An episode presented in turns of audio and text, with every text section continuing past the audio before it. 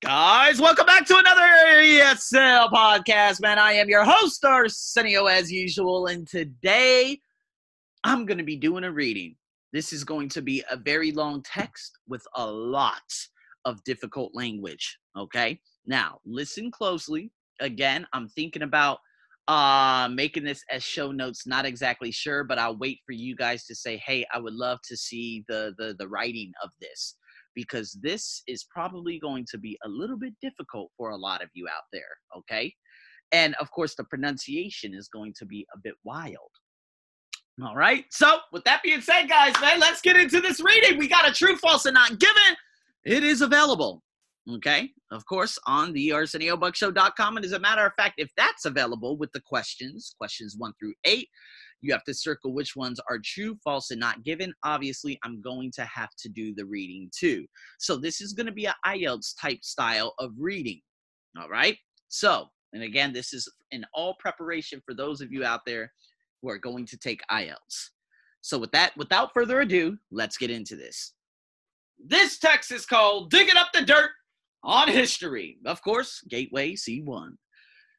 If you had to imagine a Viking, most likely, you'd see a wild and filthy man, basic but deadly axe in hand, racing up a beach, intent on destruction and making off with stolen treasure. It's a pervasive image that has been popularized throughout modern culture, reinforced by all kinds of media, from comics to advertising campaigns. The reality is decidedly different. The Danes who set out for other countries during those dark ages were traders and craftsmen whose first interest was in engaging in commerce with the locals and seeking new agricultural opportunities.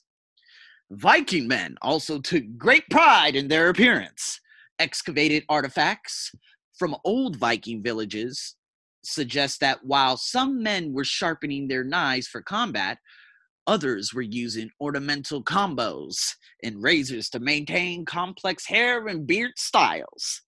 Certainly, the dramatic version is more exciting, but the truth is that Vikings spread knowledge and passed on skills, which greatly enriched the cultures of the places they reached.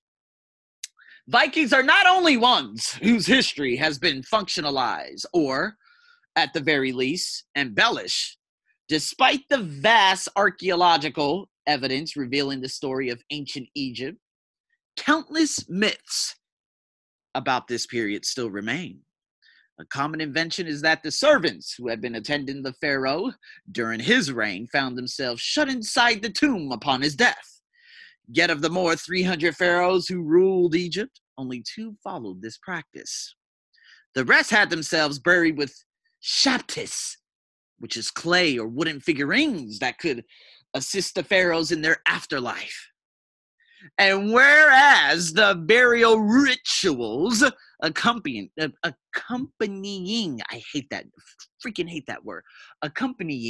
mummification in popular horror movies, such as The Mummy, suggests that the deceased hoped to be reanimated in this world, their purpose was only ever to prepare the dead for their journey to the next one.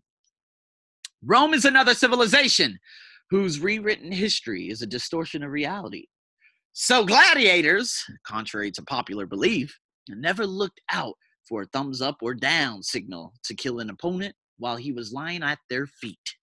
Instead, the emperor used a closed fist with the thumb hidden to show mercy or an exposed thumb to indicate death. Furthermore, archaeological evidence indicates that many gladiators received treatment for the wounds they had sustained during combat and were not just left to be eaten by lions or hyenas in the arena. Stop. Now, that is very interesting, just to let you guys know. I mean, everything we were taught, it's a bunch of bullshit. We thought that these gladiators of Spartacus were the most vicious monsters ever. But if you just hear that, contrary to popular belief, we've been taught wrong. Now we are relearning. Let's get back into it. So how do these misconceptions come about? It's true that history can also be distorted unintentionally.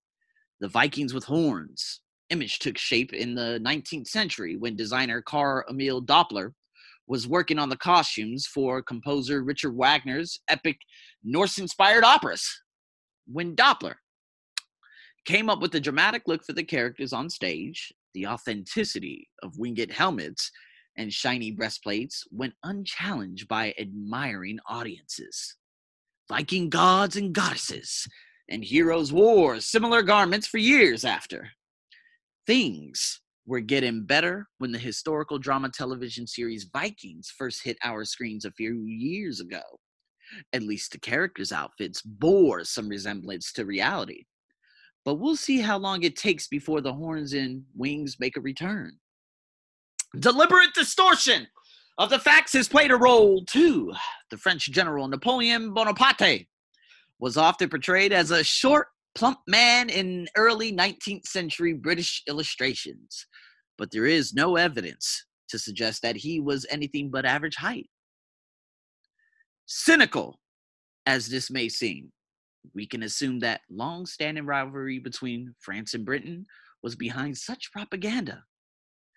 The same animosity was shown to Anne Boleyn, the French school's second wife of Henry VIII. Once she had been beheaded, her critics could say whatever they liked about her. Today, gullible readers readily digest sensationalist stories put out by the media.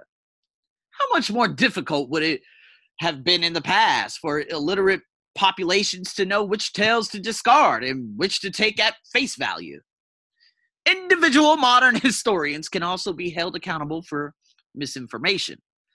The ancient Greeks had worked out that the world was round, and while the accuracy of navigational maps over the subsequent centuries was poor, the notion of a flat earth had no currency in the 15th century.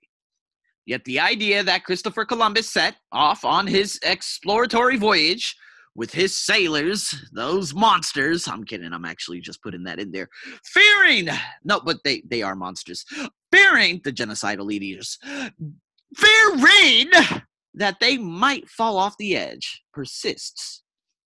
The era was first propagated in the 1820s by writer Washington Irving and his biography of Columbus, and this fallacy has continued to be reproduced in numerous textbooks.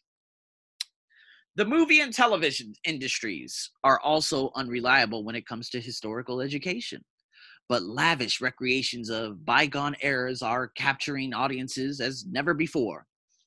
But irrespective of whether we are viewing a Scottish uprising taking place way back in the 13th century, the remarkable life of Pocahontas in the 16th century North America, or the efforts of British suffragettes fighting for women's rights just over 100 years ago, it doesn't seem to make a difference It doesn't seem to make a difference to film producers. There we go. Okay.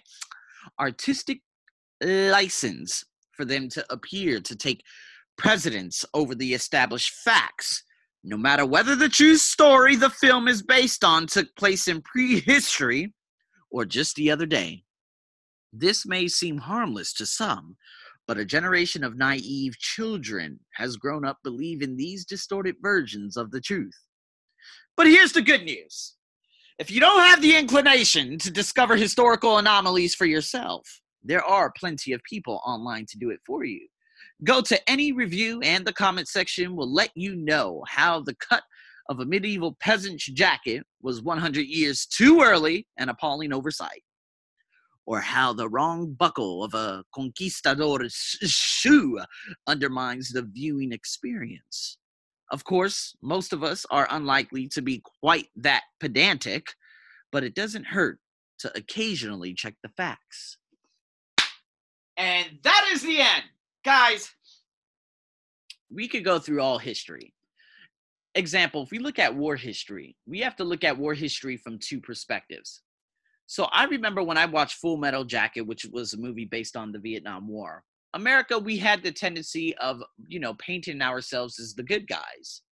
So I really thought, as a child growing up, oh yeah, we killed, we apparently we lost the war in Vietnam, although America hates to admit that. But our soldiers, we did as good as well as we could. yeah, that was just the naive, stupid child of me. Then when I got older and I went to the Remnants War Museum, I saw a genocide. I saw 1.5 million civilians slaughtered. I saw ugly. I saw the truth. And so when you're naive and when you're young, or you could be naive and old too, but that's more just gullible. When you're naive, you believe what people tell you face value rather than doing your research. See, I knew all these damn Spartacus and all these ridiculous ass movies were way over the top. When we actually dig deep and look at all of the things that actually had taken place, guys, we weren't as vicious as these ridiculous ass movies say we were. I think there's a lot of amazing knowledge in this text. This is why I love doing these readings, because it makes me open my eyes and realize a lot of things. So guys, with that being said, the True, False, and Not Given is on my website. And if you guys are interested, you have the opportunity to go over there and check it out. So stay tuned for more, guys. Thank you so much for tuning in to another wildly wild ESL podcast. I've got more coming as usual. Over and out.